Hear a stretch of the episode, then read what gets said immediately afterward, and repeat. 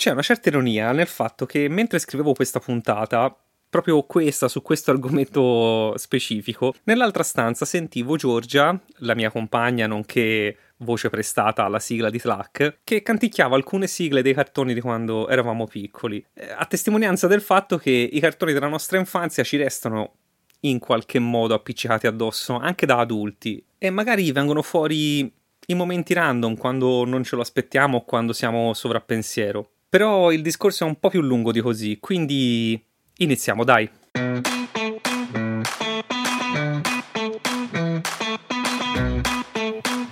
Clac. Tra le altre cose, un podcast.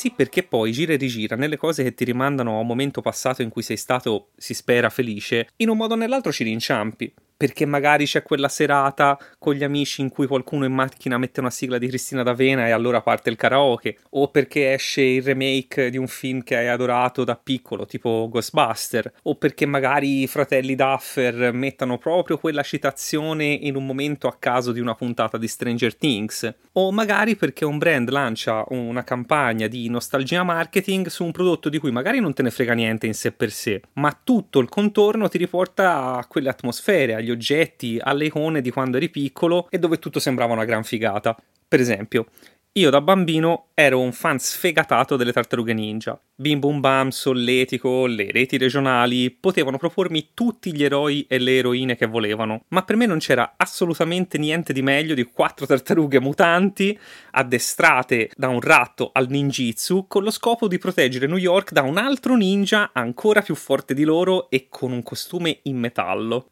Detta ad alta voce effettivamente fa ridere, però oh, eh, avevo sette anni, eh.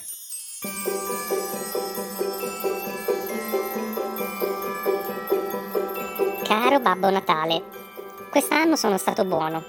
Ho studiato, ho accudito amorevolmente il mio fratellino, non ho mai, mai, mai fatto arrabbiare i miei genitori e sono ragionevolmente adorabile. Per questo motivo ti chiederei, le due spade di Leonardo per giocare, il furgone delle tartarughe ninja, il furgone di April O'Neil e poi vorrei anche Rocksteady e Bebop perché i cattivi servono e anche Shredder. Poi le tartarughe ninja, quelle che clicchi e cambia la testa, il gioco del Game Boy delle tartarughe ninja, uno zaino a forma di guscio, delle tartarughe vere, il coso per farle diventare mutanti.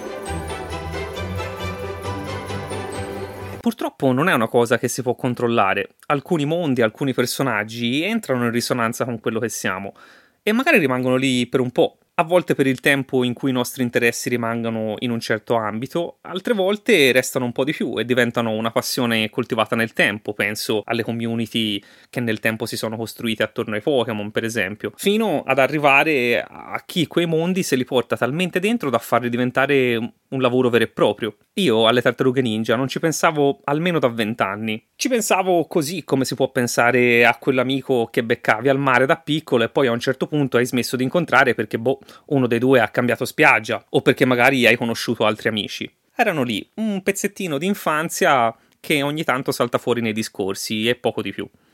Ci ha pensato TikTok a riportarmeli alla mente, perché da un annetto circa è andato virale questo video di un podcaster americano che in sostanza racconta al suo compare i motivi per cui Splinter ha dato le iconiche armi ai quattro fratelli. Donatello, quello con la maschera viola, è dei quattro il più fissato con la tecnologia. Smanetta, monta, smonta, è uno che chiameresti quando ti crepa il PC e non sai come fare.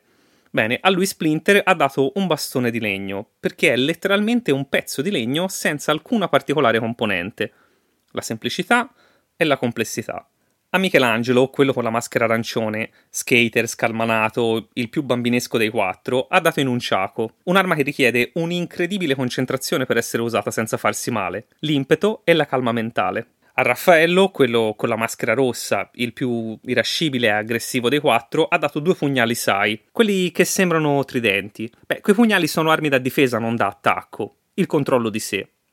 L'unico ad avere un'arma che può effettivamente ferire o uccidere qualcuno è Leonardo, con la katana. Lui è il più riflessivo dei tre e non a caso è il leader del clan.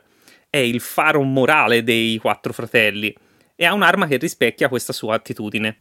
Chiaramente da bambino non ho mai guardato le tartarughe ninja su un livello di lettura come questo, anche perché per quanto ne so potrebbe essere pura speculazione da parte di questo podcaster.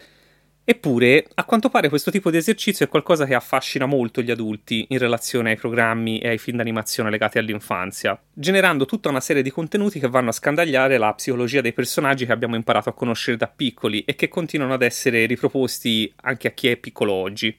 È molto probabile che vi siate imbattuti, per esempio, in tutte quelle teorie che si sono generate nel corso degli anni a proposito dei cartoni animati, una delle più famose è quella che associa una patologia o un disturbo mentale a ciascuna delle principesse Disney. La sindrome di Stoccolma per Belle nella Bella e la Bestia, la cleptomania di Ariel nella Sirenetta, la schizofrenia di Alice nel Paese delle Meraviglie. Questo tipo di contenuti su internet funzionano.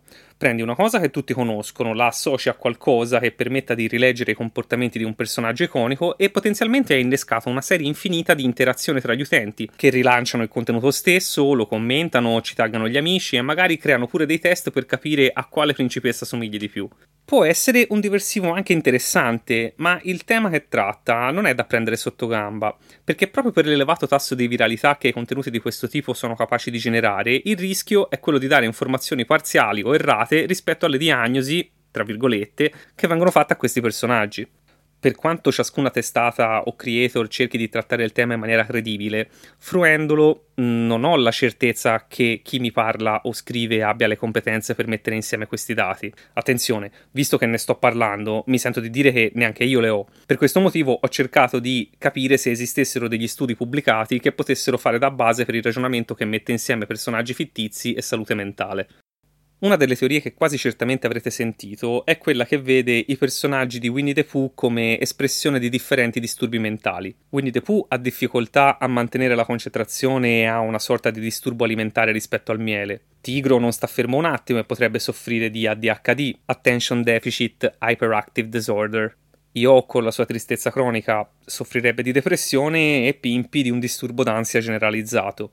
Ora, sulle prime può anche far ridere giocare a fare le liste su quanti e quali disturbi potrebbe avere un personaggio. Il punto è che i disturbi e le patologie citate sono molto complesse.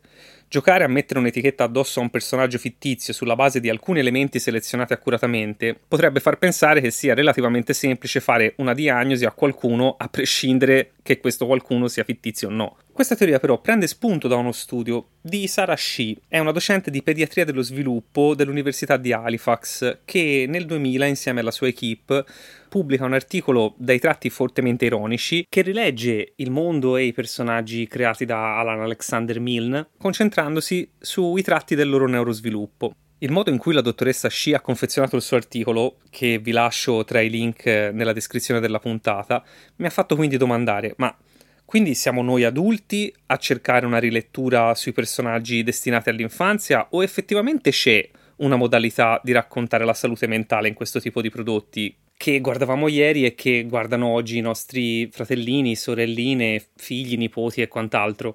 Però mi sa che rischiamo di andare lunghi, quindi faccio questa proposta.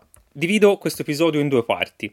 Questa è la parte 1, nella parte 2 andiamo a fondo della questione, perché ci sono diverse cose da dire e in due o tre minuti rischiamo di perderne molte per strada. Quindi, con chi ha voglia di continuare, ci sentiamo nella seconda parte di questo episodio. Con gli altri ci sentiamo venerdì. Alla prossima!